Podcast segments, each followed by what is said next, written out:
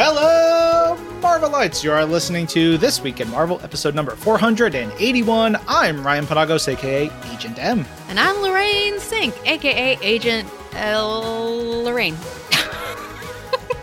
Oh, you mean the Lorraine. I got uh-huh. it. Very good. Lorraine, how are you?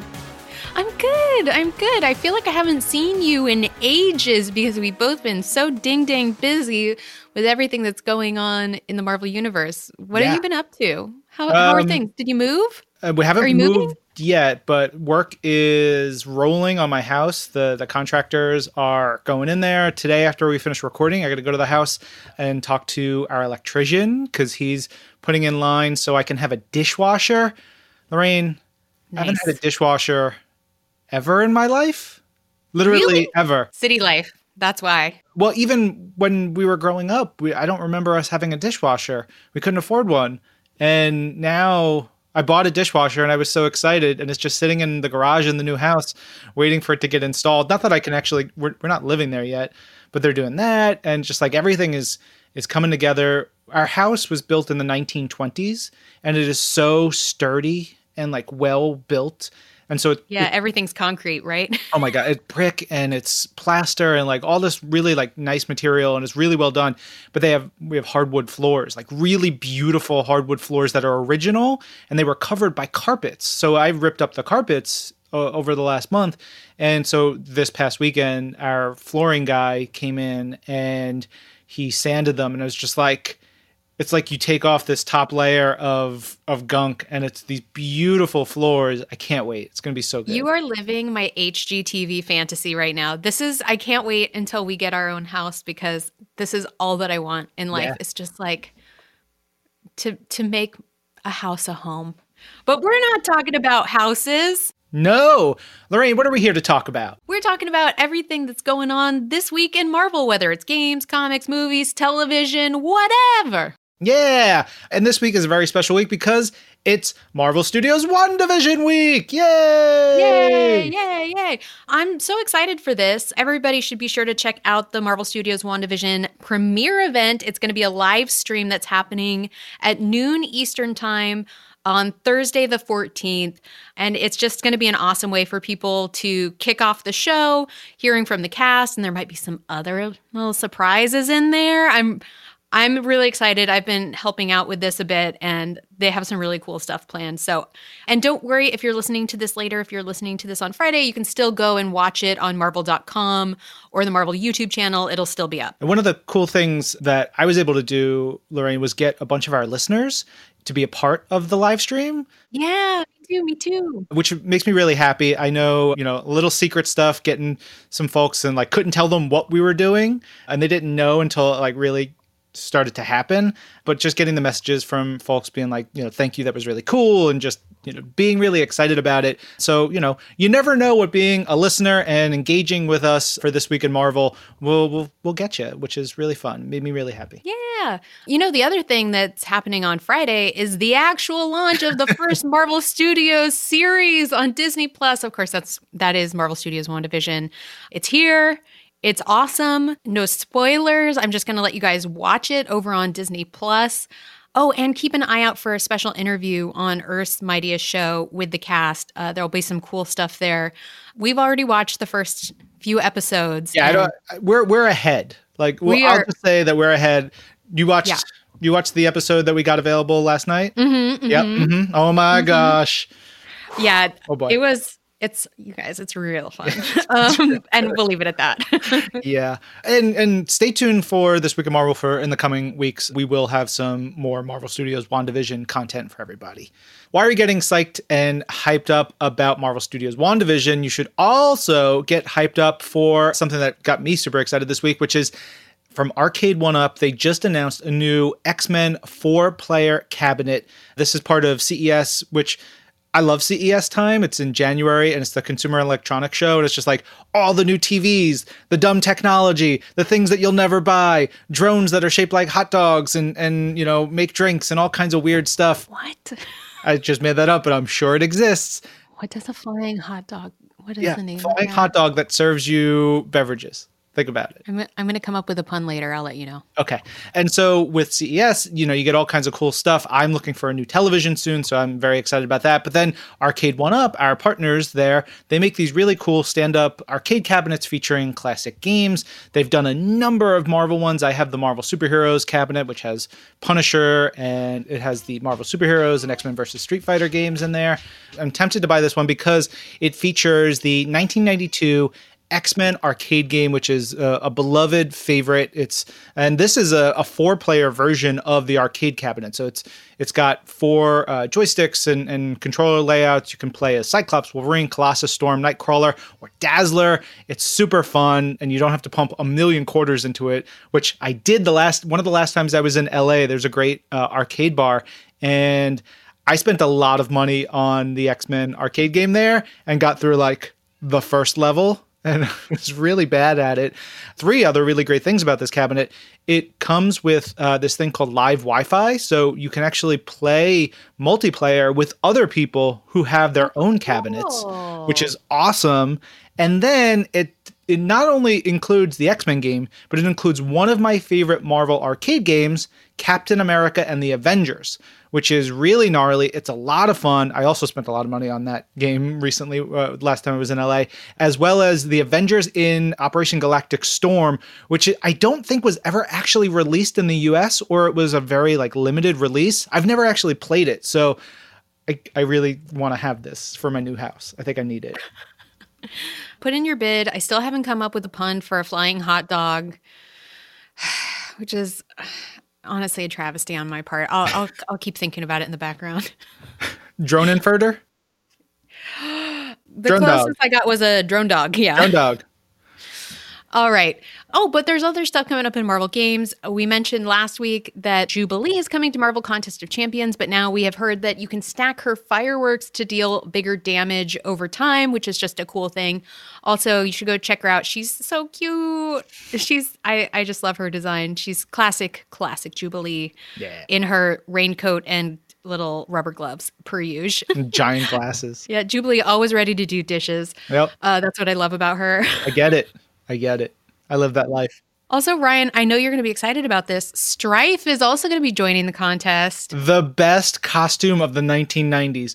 Full metal, shiny chrome, spikes everywhere, massive helmet, and has my favorite like catchphrase, like angry yell, stab his eyes. Like that was the thing that they wrote in the nineties when he was like really angry. He's like, stab his eyes. It's great. I love it. I'm going to go out on a limb and say that's probably not in this game. uh, you know what? I'm going to hope for it. The Marvel Contest of Champions folks, they they dig deep. I believe in them. I love a good evil clone. Yeah. Gotta love Strife. Yep. Also coming to Marvel Puzzle Quest is Yellow Jacket. So look out for him being yellow in a jacket. That's Not it. That's accurate. one hundred percent. Lorraine, I saw a piece of news from our friends at Hasbro this week that I thought you'd oh, be yeah? super excited about. They mm-hmm. announced a Marvel Legends six inch She-Hulk figure. I love Shulky. Give it to me. Yeah. I have the whole little squirrel girl set where she's like on the Vespa with her little squirrel friends. Mm-hmm. And it is one of my favorite possessions. And I shall also take this She-Hulk figure, please and thank you. Yeah, she comes with like alternate head and hands. And she's in like her um, Savage She-Hulk uh, sort of vibe from the oh, beginning. Oh, the white yeah. onesie. But actually having pants on. They oh. gave her pants. It's nice. Now let her run free, man. Let her let her run free like Beyonce in a concert. There you that's go. How, that's how I like my Shulky. Oh, boy. All right. It is the time of the month where we find out about some new comics coming in several months' time. This happens uh, every month. This time we are looking at April twenty twenty-one. It's that time of the month. Previews. Edflow is here to preview what's coming in April. Uh, and some of the new books and things that we're hyped about for April twenty twenty-one. Uh, let's run them down because it's going to be a good month. First up, I saw that Venom number two hundred is on the way, which is the final chapter to Donny Cates and Ryan Stegman's big Venom run. Ryan is joined by a ton of great artists. It's a massive, like, probably three or four times the size of a normal comic. It is big, juicy Venom action. Ooh, beefy Venom. We also have Black Panther number twenty-five coming from Ta-Nehisi Coates, Daniel Acuna, and Brian Stelfreeze. Like, what a dream team there. And it's it's kind of coming to the end of an era for Black Panther.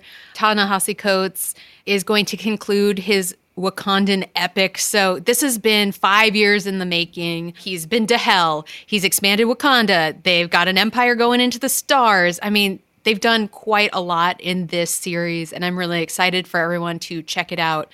And it's also going to include an epilogue drawn by Brian Stelfreeze, who is just my favorite Black Panther artist. So good. I, Daniel Acuna, I think, hasn't gotten enough praise for his work on the last couple years of Black Panther, uh, like the intergalactic empire oh, stuff. Yeah. So freaking amazing. It's really, really good. This is going to, once it's all finished, like it's going to be one of those seminal, like this is one of the greatest runs of Marvel Comics history. So don't miss that. That's issue number twenty-five. While that ends, The Marvels begins. It's an ongoing series written by Kurt Busiek, and it's going to be drawn by Yildiray Sinjar. This one is cool. I remember hearing Kurt talk about this at one of the Marvel Comics retreats not long ago. And it's kind of this, this big sweeping story where you could meet any possible character in the Marvel universe any given time.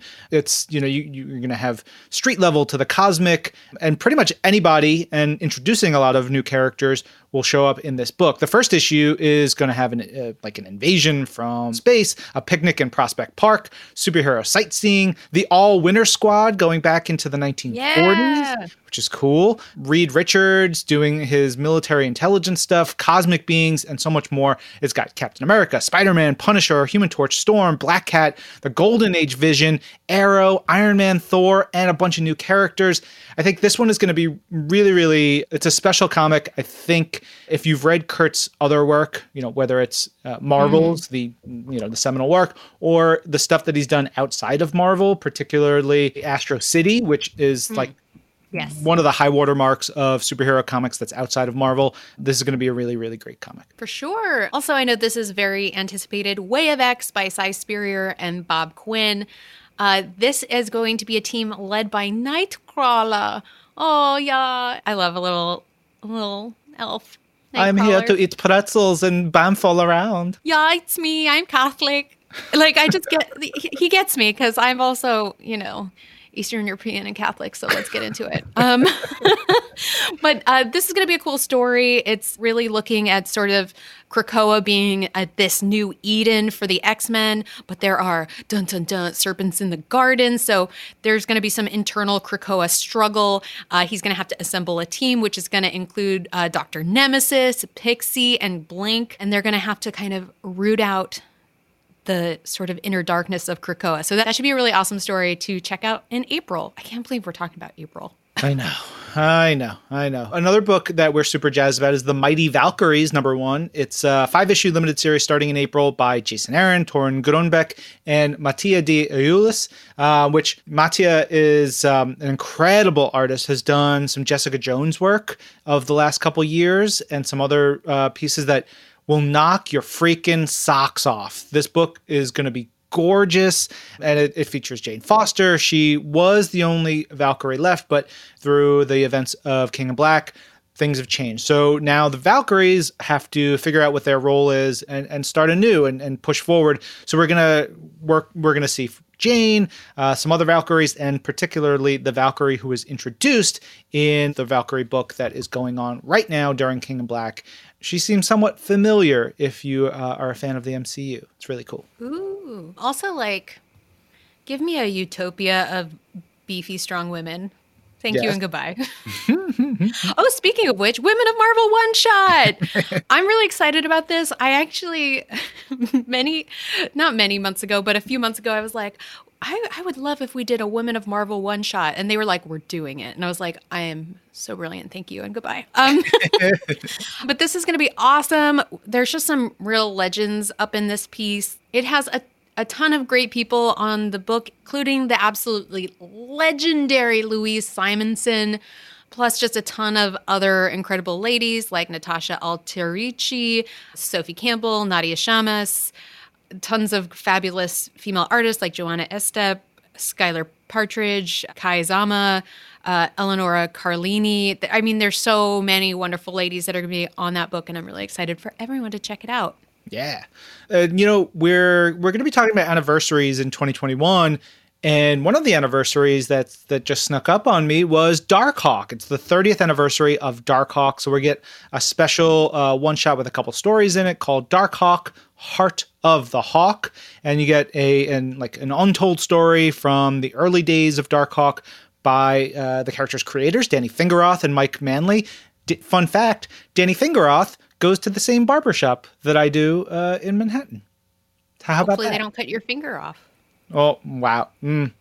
Anyway, uh, we got a story uh, by Dan Abnett and Andrea DeVito, sort of focusing on Darkhawk's cosmic side, and then looking at the future with a story uh, by Kyle Higgins and some other creators. I, Kyle and I were actually talking about this uh, offline recently. He was very excited by it, so um, I'm jazzed for it. Kyle's great.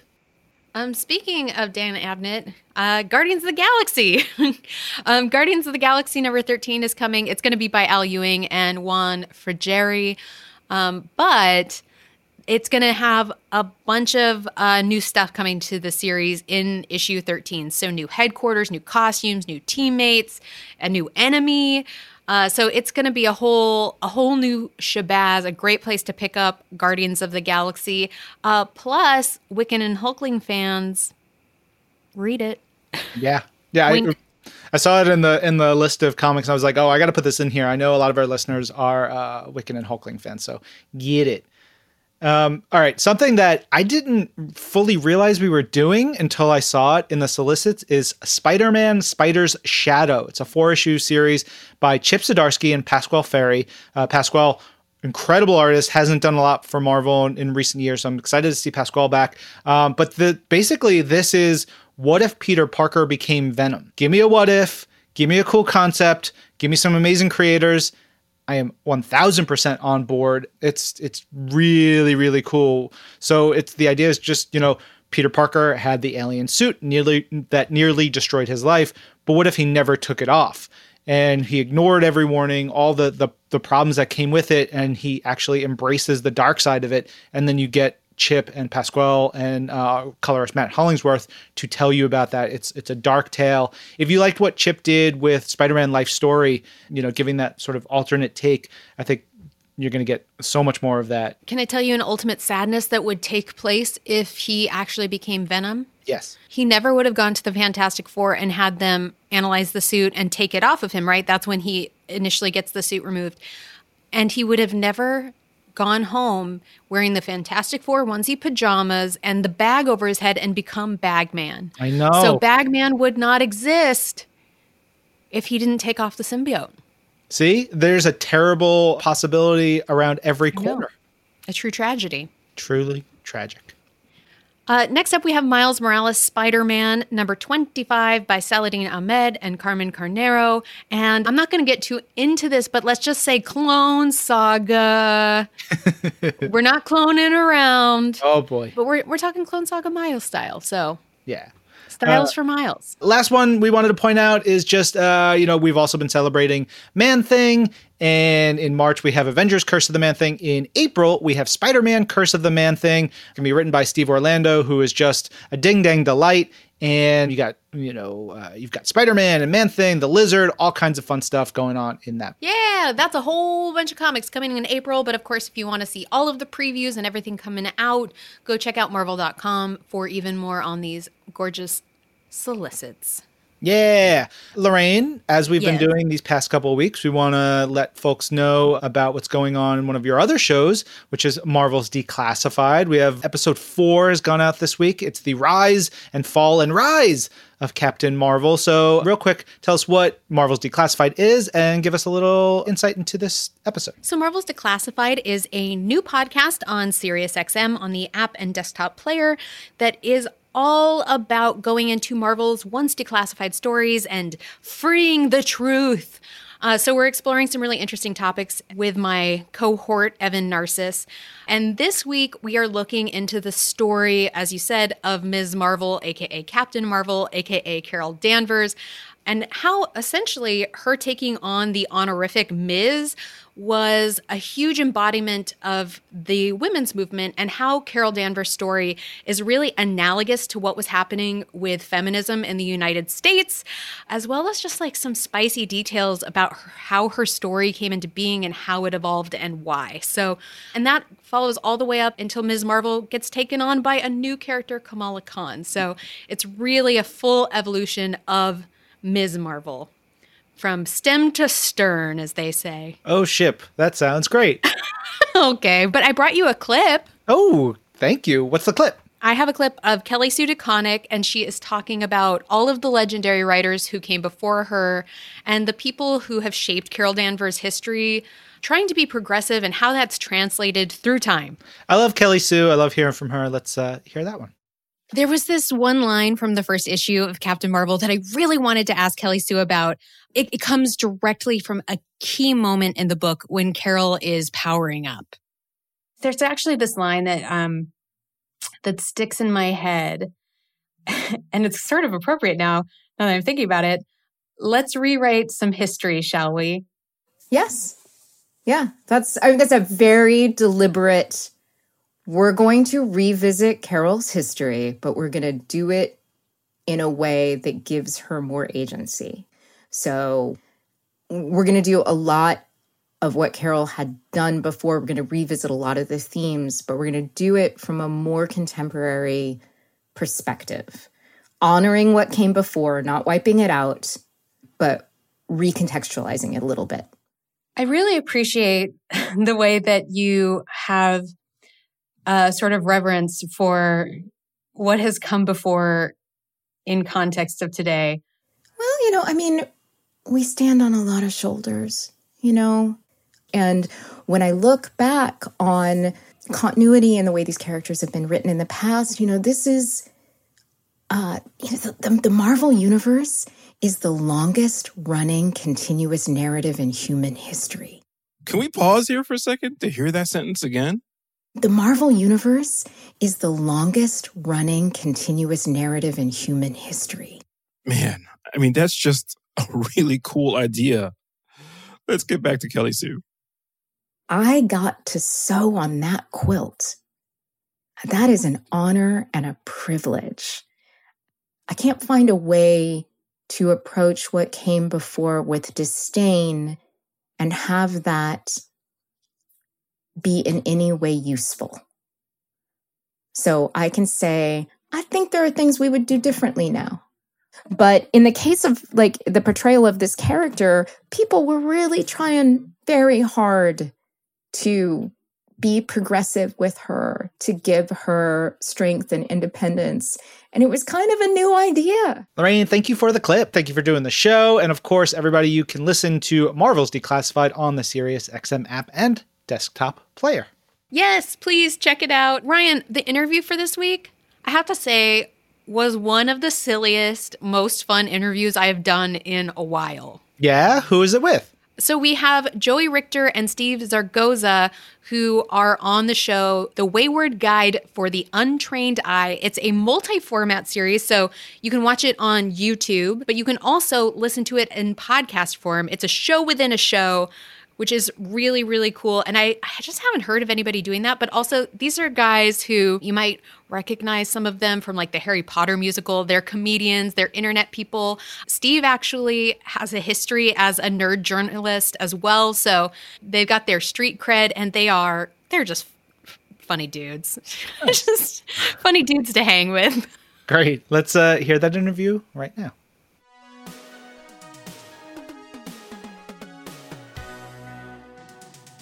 I am here with Joey Richter. Hello. Hi. And Steve Zaragoza. Hey, Hi. guys. Hello, hello. Hi. Oh, my gosh. Thank you guys so much for joining us, because you guys are what I'm into, which is of the internet world, oh. of the geek world. Oh. So I'm just excited to have my two new best friends. Oh, yay. Thank you. That's, Yay. That has honestly been the theme of this whole project we're on here talking about is is new best friends. It's like people yes, being new best, best friends. friends.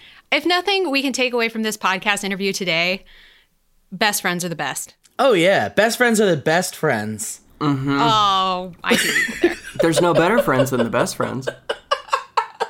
Really and truly. Listen, so, I could do an hour on best friends if that's what you if that's where we're going. Like, you know what? Scrap everything about your show and Marvel. Let's just go with best friends. Who's no. your top five best friends? um.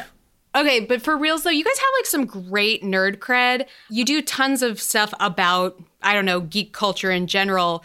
But do you guys have a Marvel origin story? What what got you started in the Marvel world? Man, my it's like I'm probably one of those basic bees uh, that best friends, basic best friends, basic best, best friends, basic B F F that I think have like really got on board with a lot of superhero stuff. Late nineties.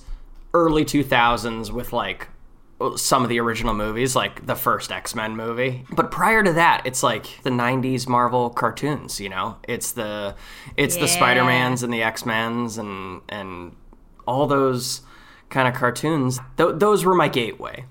Steve, what got you into the Marvel world? You know, my older brother, he's only three years older than me, so we had like a good B F F thing. You know, me and my Aww. brother, we were best friends. Oh, and wow. we had this local comic book shop in Oxnard in California. And, uh, you know, he was the one that somehow, he must, he must have had friends in school or something, because I was too young, that got him into comics. And then we would go to the comic book shop in Oxnard, and he would just be like, here, you're going to get the Spider-Man, I'm going to get the X-Men, and then we're going to, like, talk about it. And then we're going to cross over, and then we're going to, like, trade comics and... So it started like in the nineties, I guess, like in the mm-hmm. early nineties, maybe maybe even late eighties for me.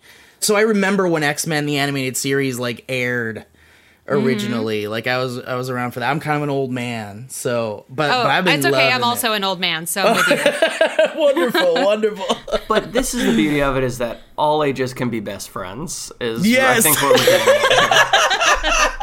No, that's so true. That is the one thing that unites the many, many generations of humans is best, best friendship. Um, yeah. Oh, God, Steve, you you just talking about that, too, like, opened up a whole memory of mine. Because I, like, completely, oh, until now, have not thought about, like, the comic shop that we we had a comic shop called Nuclear Comics. I grew up in, like, Orange County. And it was, mm-hmm. and I and I remember it's like, I used to go there for Pokemon cards. Because that's yeah. where you got Pokemon cards. And then right, from right.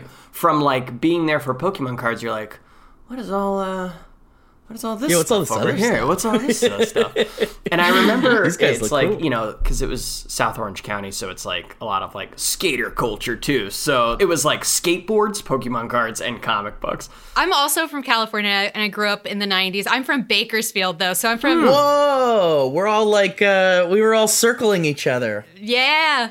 Do you have any like favorite Marvel characters when you were growing up or now? Yeah, I mean, probably from... Like I said, my gateway with the X-Men movies. It's like you latch on to Wolverine right away. You go, what a guy. And it's funny how the movies, you know, took him and kind of put him as the centerpiece of the of that universe, when actuality you're like he he kind of operates as this like side character in many ways. Oh yeah, I, he was introduced I think in like nineteen seventy-seven ish, mm-hmm. and didn't get a solo series till like nineteen eighty-five, so he's like definitely came in like twenty years later. But you know what? I, I love movie Wolverine because he gets like an extra eight inches of height. Yeah. And I, I, you know, and Wolverine the character appreciates that, I think. Yeah. Wolverine the character is a short king. Yeah. He's yeah, only yeah. five foot four. Well, that's, you know, that's one of the things I'm, I'm, you know, it's, I'm sure I'm not of like the minority of, of hardcore X-Men fans out there who are like, if like Marvel Studios brings in a new Wolverine, he better be short. And uh, he's entering a universe with a lot of tall boys. So it's like, maybe, maybe get a short king in there. Yeah, get a yeah. short king in there. Um, also, don't you just want to see that fastball special happen? You know, when, mm-hmm. when like Colossus or one of the big guys picks up Wolverine, just tosses him. Oh yeah. Claws out. Like a baseball. Like it? A baseball man. Yeah. yeah, yeah, yeah. So, Steve, who's your jam? I, I guess I was all over the place as a kid. Um, I remember my brother had these Marvel cards that were like, um, mm-hmm. they were like collectible cards. And then there were some that were like holographic. And this was like the, oh, yeah. the nineties. You remember those? That's real nineties. And I remember Spider-Man kind of always being my go-to guy. I guess it was because he seemed to be the youngest of kind of like all of the, the X-Men and all of the like mm. uh, the early days of, I mean, at least for me, like I didn't venture out into the other ones. There we go. Joey's mm-hmm, got it. Mm-hmm, mm-hmm. Joey ha- literally has a Spider-Man book in frame. This is an old one. Uh, it's, the, it's the D K Ultimate Guide. Uh, oh, nice. Spider-Man. Uh, but I like the idea of like, if you uh, leaned into science and if you were a good student, you could have the smarts to, like, make your own, like, kind of gear, and then you could be, like, a vigilante. And I remember thinking that was really cool as a kid, and just being like, well, who's the kid here? And for me, I guess it, I guess Peter Parker and Spider-Man was always kind of, like, a fun thing for me to kind of, like... And then I always try would would go to dark places, dark corners of my of my uh, garage, and be like, any spiders, any radioactive spiders here want to just, like, bite me? Don't don't do that. That's bad. That you will get hurt. Yeah, I realized that. I realized that later on. Are there characters that you still follow, or comics, or movies, or anything that you're still into? Oh yeah, I mean, I'm I'm I'm all about the the M C U. Yeah. Um, big time. And yeah. uh, you know, I've been wanting to do like a big M C U like rewatch. Now's is, the time. But I mean, like, where do you even start? And if you're trying to go, like, chronologically, then it's like, I don't know where I would even start. Like, would I start with, like, you know, where Captain, well, Disney Captain Marvel? Plus, or? Disney Plus now has a feature that has organized them into chronological order. Oh, man. I know. I went, so on, I went on the other day and I was like, I haven't, I haven't, I gotta look and see if they've added any new ones. And I was like, oh, wow. That starts, I think, with, I think, Captain America's Captain America. America, yeah. yeah. I think first, that's first, ev- first the first Avenger. Avenger. First Avenger, yeah. and then I think it's and then I think it's Captain Marvel because mm-hmm. and then it goes. Whoa, okay, into, okay, yeah. And then it's pretty chronological, but there's some some yeah. dips back and forth. Yeah, but I just don't know if that's the way because, like, for me, it's like I remember when Iron Man came out with Robert Downey Junior and thinking like, oh man, they like nailed the comic to film kind of feel mm-hmm. and and uh I'm very hooked to this and the, and the casting was just so perfect. Yeah. So I'm just like, do oh. I want to start back there where it all began with the with the you know the new explosion of the M C U, or do I want to try this chronological watching? You know, we're we're spoiled. Well, I think it's up to if you want to nostalgia watch mm-hmm. and like relive your first experience of it, or if you want to like just try to be like, all right, what's the science of this sucker? Yeah. Right, right, right. Well, that's the beauty of it is you can watch it like either how you, like you said, Lauren, how you enjoyed it or like a comic book. Like if you're watching it like, like oh, these issues are supposed to be in this order. You know, I, I remember when the actual Civil War comics were coming mm-hmm. out and you're like, we got stories from all different heroes that it's like, how do these fit it? And and that's how my brain goes. It's like, I need to get, right. re- consume this in the way that the story intended. And I think uh, that's why I'll always go back to like the chronological order and stuff. I kind of always remember, I remember thinking too, like, why are they always fight? Like, why are they fighting? I remember the, the Civil War stuff from back in the day. And I was like, why? Aren't they friends? They should be friends. They should, they should be helping each friends. Other. If they would have just thought like friends instead of frenemies, this would not have been such an Thank issue. You. Yeah. Thank you. And then all of the bad policy that they pushed through, but that's a whole other yeah. side yeah. tangent. Well, then- we can learn a lot from, from the, the Civil War comics and films as well. Mm-hmm.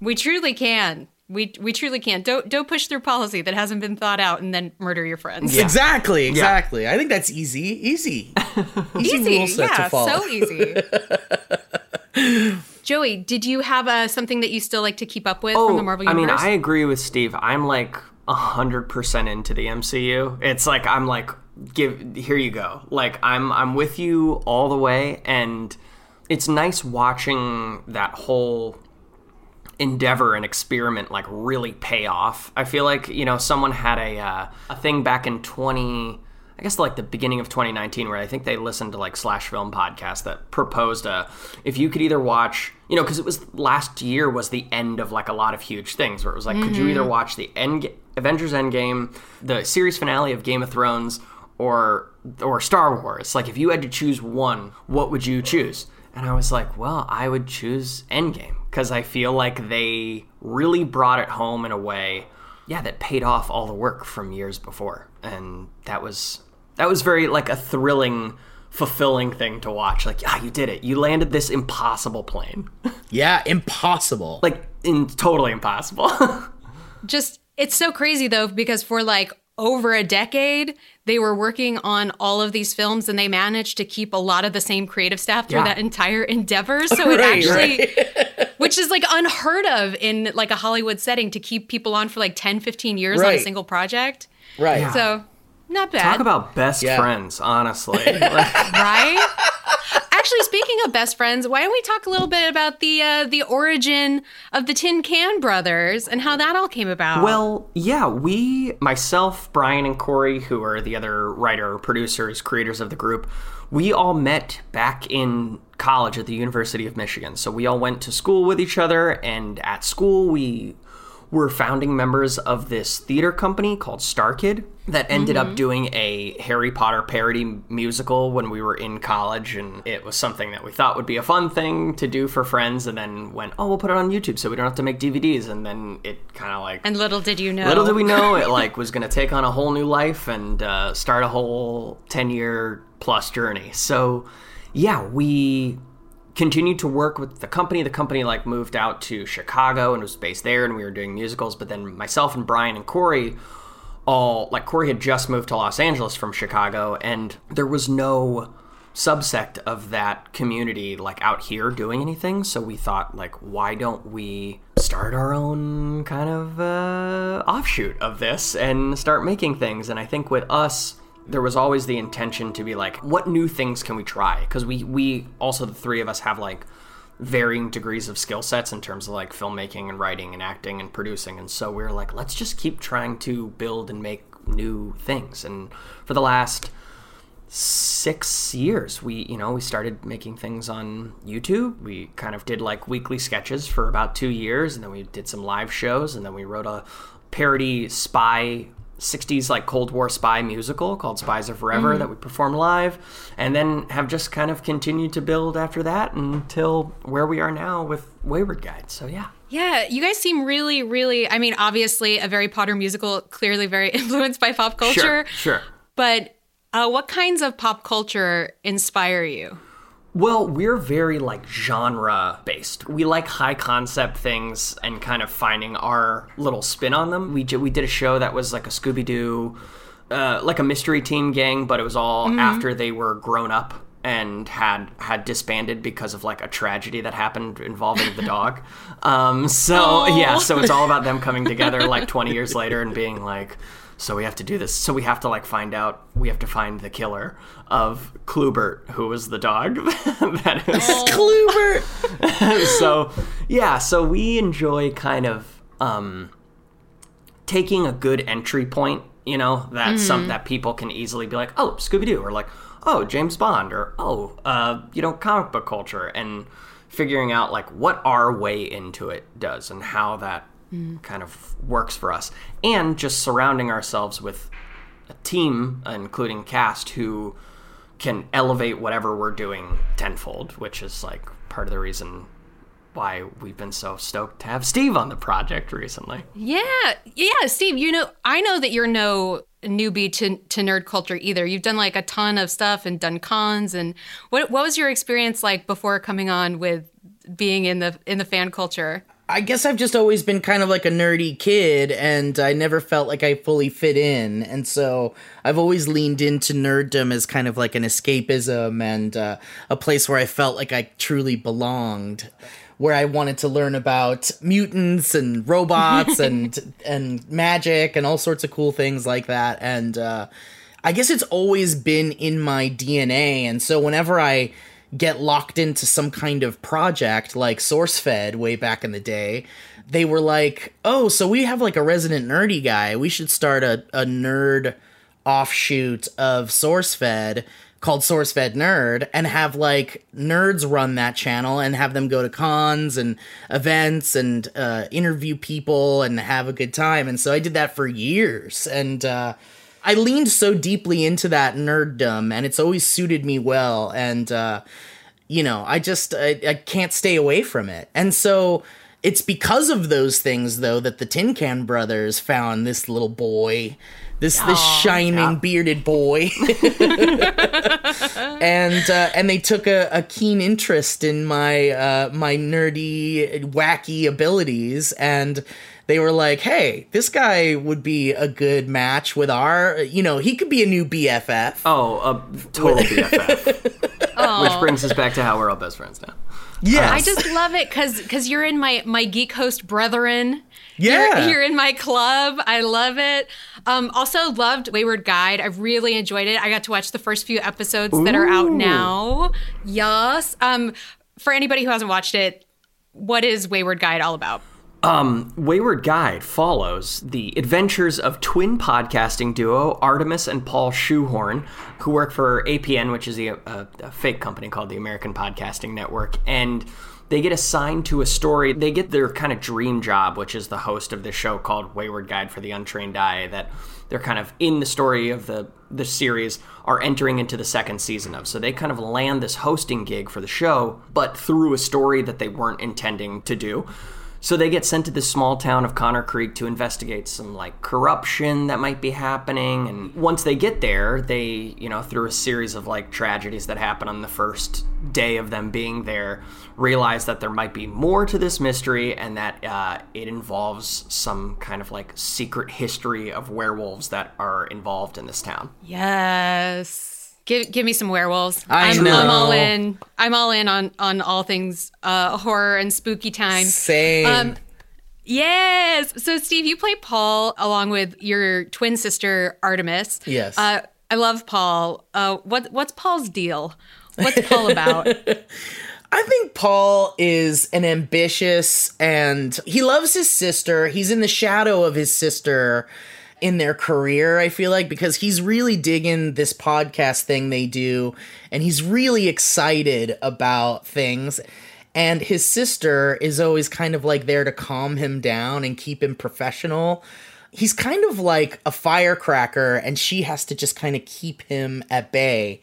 And I think he's just got a lot of love and a lot of curiosity mm-hmm. and energy. Yeah, he follows his his whimsy. Yes. We wanted to create a dynamic, too, especially when you're doing a real-world investigative journalist thing, but adding the paranormal layer over it, that you got to have two people who one is resistant to that and one is like, we got to go in that super direction. Down. Yeah. We're super down right away. It's like either we go to this spooky basement down here where there's like weird noises, or we go to this safe pillow room. Yeah, exactly. And I think Paul wants to go to this spooky, spooky basement. room. Yeah. Yeah. It just creates yeah. for such fun stuff. And Steve, you are just like, you know, it's like you can only write something to an extent, and then when you see an, an actor portray it, you go, oh, there are a million things that you are bringing to this that are just like not anything we could have ever thought of, but is so naturally you and something that you are just chef's kiss at. That uh, oh, Joey, that's why you're one of my best friends. Oh, best friends. You guys, this is so nice. Wait, can I say, I was, when I was watching this, the first episode, no spoilers, but sure. a gentle spoiler, something happens Big thing. that is very dramatic. Mm-hmm. And Artemis is like, get the tape. And I was like, oh my God, I'm Artemis. It's the ambition of knowing, you know, it's like you want something so bad. And it's like, where do you draw the line at a, at a certain point of going, okay, this going this direction will actually get me what I want and closer to what I'm actually hoping to achieve out of a situation, and this is, you know, what's what's right. And that's in many elements, like with combined the series and the podcast, we kind of wanted to touch on and explore those different ideas of like, what is the role of like a journalist in a situation? Mm. What is the, where's the line between them getting like too involved and them trying to stay and be outside observers? And that is directly inspired from podcasts we listened to prior to this, like S-Town.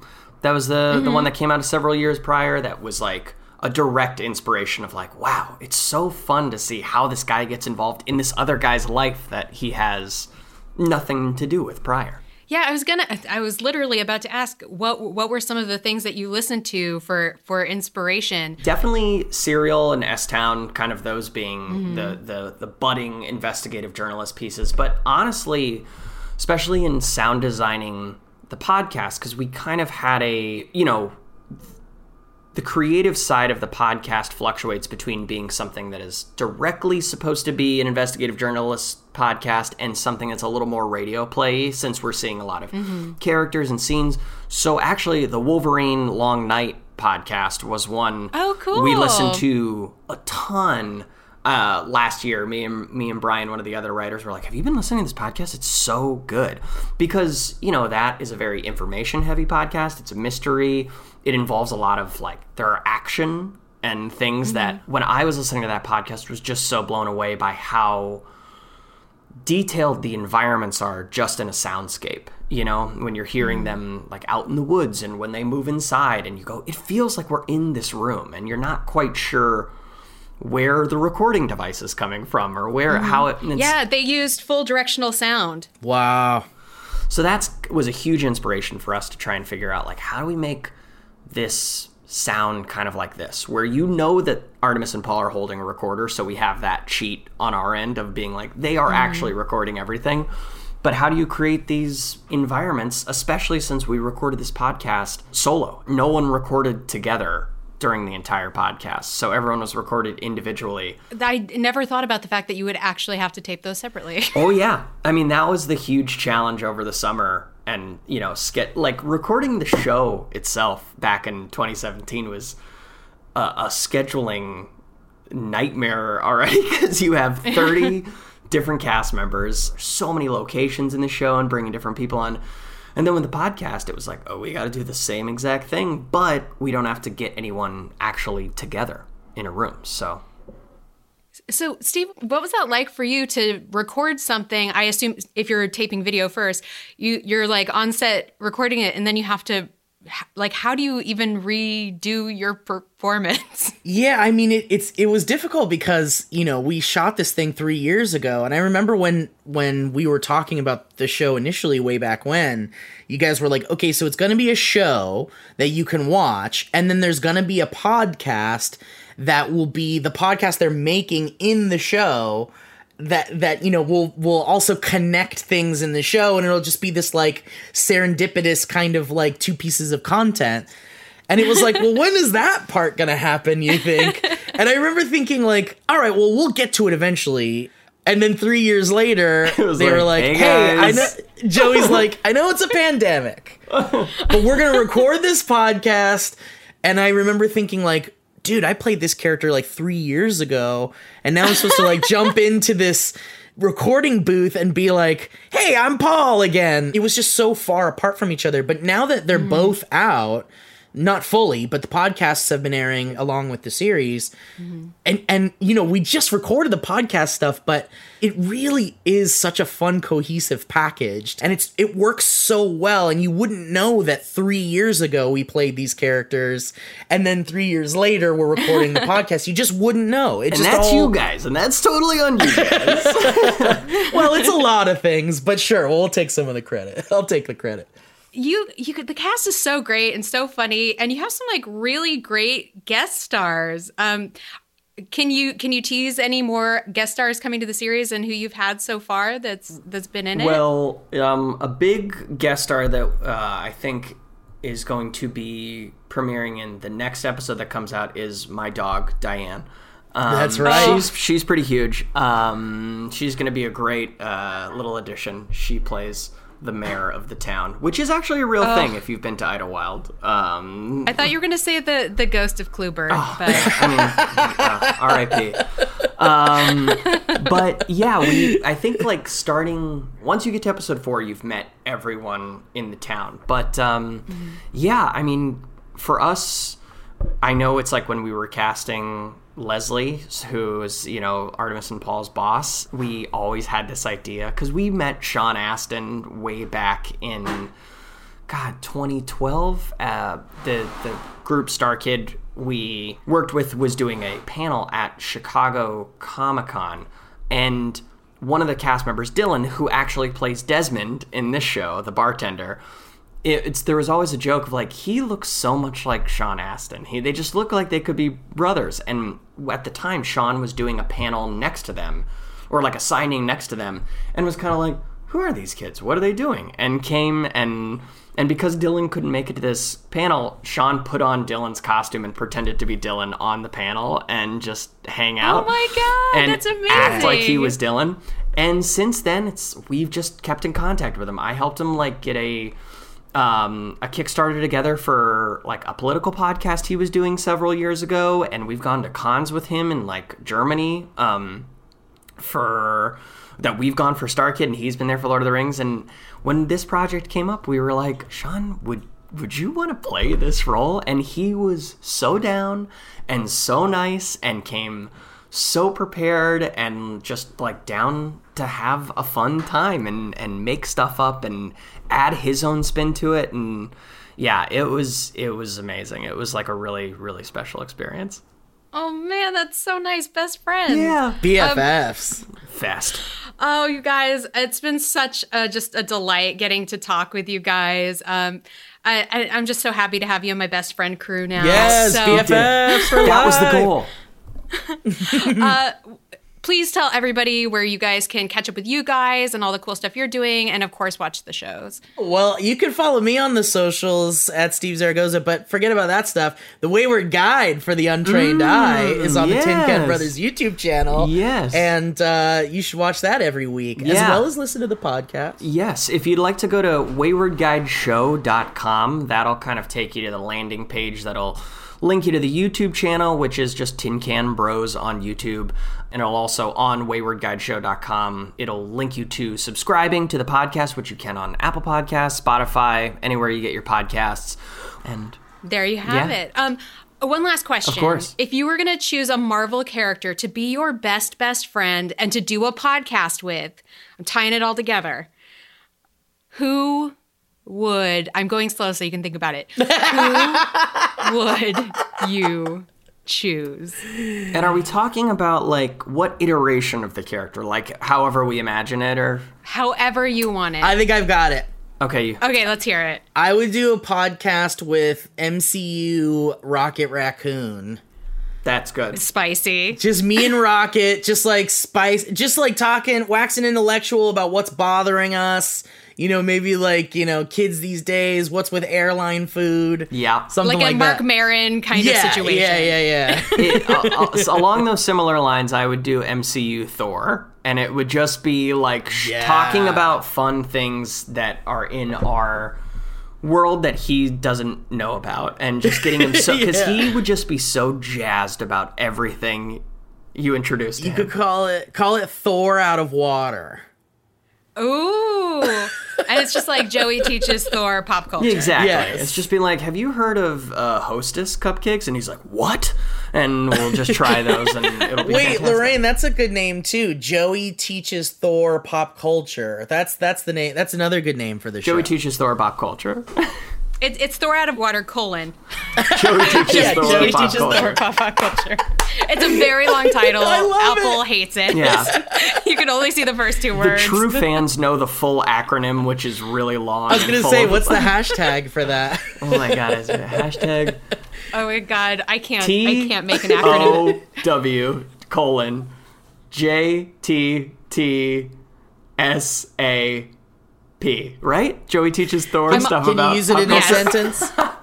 Absolutely not. But two years in, uh, all the uh, all the fishies. We'll call them like the... Hey, fishies. Uh, thanks hey for fishies. watching. uh, well, uh, look, listen to, to those podcasts coming soon yeah. to a network near you. Uh-oh. Yes. And, uh, no, thank you guys so much. Thank and you, everybody, Lorraine. Go watch Wayward Guide for the Untrained Eye. Yay. Yay. Yay. All right, big thanks once again to Joey Richter and Steve Zaragoza. You can check out their multi-format series, Wayward Guide for the Untrained Eye, on multiple formats. We're about to get into the community section. Before that, we want to let you know about our guest for next week, who is your co-host on Marvel's Declassified, Lorraine. It's Mister Evan Narcisse.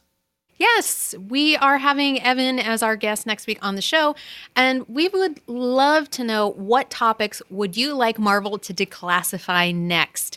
Uh, you can tweet us your answers using hashtag This Week in Marvel. You can email them to twinpodcast at marvel dot com or email a message to our Facebook page at facebook dot com slash This Week in Marvel. And please tell us if it is, quote, okay to read, so that we can read it on the show. That would be helpful. All right, Lorraine, what do I want y'all to declassify for Marvel? I would love to have a silly episode where you declassify the reasoning behind the uh, Marvel swimsuit specials in the nineteen nineties and how those came to be, because those are wild and beautiful. I actually just saw that uh, the original art for one of them, one of the pages, went mm-hmm. up on, on auction recently, and it is a John Romita Junior page of Nick Fury and Tony Stark in their no. little... little bikini briefs uh, hanging out, and it is it is a classic. I gotta say that, like, I one I am obsessed with those, and like, if we get a season two, who knows? Um, but the swimsuit issues are some of my favorite. I remember digging those out of our sort of backlog of stuff and sending them to you during our flight to Comic-Con one year, yep. and you being like, I'm opening these swimsuit issues on the plane like a creep. Yep. And just like proudly flying the freak flag. Yeah. So I found the link, and it's on auction from Heritage, and it's only six hundred dollars right now. Like, this is, this is doable. I mean, if I wasn't in the middle of buying and paying for renovations on a house, but will I, will this look at be all a that chest issue? Hair. What's that? I said, will this cause a divorce? I know. That's the question. No, it wouldn't. But Nick Fury is one hairy dude. I love it. You know what I really appreciate is I do appreciate how much pencil work went into giving these dudes body hair. Oh, yeah. Oh, that yeah. is incredible. And the, the ladies in the background just ogling them. Oh, it's so good. It's terrific. Yes. Let's get into some community. So the question of the week last week was, what are you hyped for in Marvel Studios WandaVision? Because we're all WandaVision all the time. And what is our first one, Ryan? Kawaii Prince at Colin J said that my hype level for WandaVision is equal to backflips off the roof of my house. Whoa. Colin, please do not do backflips off the roof of your house. That does not seem safe. We do not condone that. But that is a pretty, pretty enormous level of hype. So I like it. Next up, we have Marvel Man at Spidey Boy three, who says, my hype for WandaVision is off the charts because I am dying to see what they're gonna do with Wanda's character and her powers, because I'm super excited for everything that's gonna happen in phase five. Are we in phase five? Isn't this, this phase is phase four? I like that Marvel Man is jumping ahead to phase five. He's like, you know what? I get what's up with, with phase four. I'm interested in phase five. I don't even know when phase five starts in no the idea. New lineup of films and T V shows and, and Disney Plus series. I mean, like there, I have a whole spreadsheet of everything that's coming, and it's like a full page. Yeah. It's crazy. It's a lot. Uh, we've got one in here from Miriam Barbarena at My Two Brown Eyes. Miriam says, my hype level for WandaVision is Lucy Ricardo learning she gets to be in Ricky's show. Hashtag I love Lucy. That is perfect, Miriam. That is... No, Lucy can't be in the show. Let me be in the show. One of the greatest bits of all time. So good. Next up, we have Devin Cohn at Dev Monster one. WandaVision is releasing the same day as my little brother's birthday. I'm so hyped. I'm considering celebrating his birthday the next day. Dang. Dang. Devin, how little is he? He won't yeah, remember. Yeah, exactly. Like, you, you got to prioritize here. But please extend a very happy birthday to your little brother from us, Devin. January birthdays are good. Uh, happy birthday to that little guy. Yeah. Uh, next up, we have our pal Karis Pollard at a Karis Pollard, who said, what a daft question. High level for WandaVision is so high, I need a cup of tea. You know who else probably needs a cup of tea? British Kitty in the City. Oi, it's me, British Kitty in the City. Mew, mew. I need a cup of tea. Oh, boy. All right. The Tech Lord at Lex Pendragon says, I read Steel Town Rockers. This is a book that I've talked about numerous times. And he says, I read it because it's in Pittsburgh. It was no Dazzler X song, but it wasn't bad. I'd watch it as a Disney Plus series, especially if you play actual rock music in it. I have some local names if you need it. I love Steel Town Rockers. It's such a weird, weird part of Marvel history. That's what you need to declassify. What you need to declassify, Lorraine, is how we did a book called Steel Town Rockers. Why haven't we resurrected it? And also getting into the behind the scenes of all the Marvel rock biographies of the nineteen nineties. Kiss put their blood in a book. They did. They did. I do Allegedly. Not care for Kiss. Not a fan. Not a fan. All right. Uh, we also had some other folks who also told us about their favorite D-list Marvel characters um, after our episode with Paul Scheer. We have Fran O'Reilly at Shade oh nine, who says, my new D-list favorite has to be the fellow I recently discovered following your recommendation to read West Coast Avengers.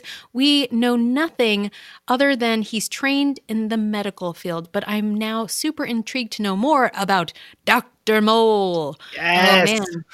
If you have a bad mole, see a doctor. Mm, mm, no, Doctor Mole's like a little mole guy. Just Kelly Thompson doing the Lord's work, creating wonderful, weird characters. I'm glad you you enjoyed that book, Fran. Yes. Um, it's terrific. All right, we got an email in here from Forrest Pavel, who says, my favorite D-list Marvel character is the Captain from Next Wave because, and he used the skull emojis to represent the curse words that were bleeped out in Next Wave. They use skull emojis there because the Captain constantly cursed and he got his butt kicked by Captain America for, for swearing too much. So that's why Forrest likes the Captain, which is yeah. a great pull. You know, Ryan, there's one major thing we have not talked about yet that was This Week in Marvel. That your birthday was on Wednesday, Ryan. Yes, hey, it was. Hey, old man. I'm forty years old now. It's uh, old man Penagos. Oh, you know what? You look great for an elderly man. Thank you. Thank you. uh, you know, I moisturize and d- I don't smoke. Very rarely drink. I lift uh, forty tons a day. You know, I do a lot. I lift. I lift. I'm so glad you were born. Thank Happy birthday. Thank you. Everyone, please go message Ryan and tell him happy birthday or I will hunt you down. Whoa. Uh, yeah. She ain't kidding, y'all. Lorraine's got my back. But with that in mind, let's wrap up This Week in Marvel. This episode was produced by Alexis Williams, Zachary Goldberg, Percy Verlin, Lorraine Cink, and Ryan Penagos with the help from Megan Bagala. Our audio development manager is Brad Barton. And Jill DeBoff is our director of audio. Special thanks to Westview, New Jersey, a timeless town and a perfect place to raise a family. Westview, it's like something right out of a television show. I'm Ryan. I'm Lorraine. And this is Marvel. Your universe.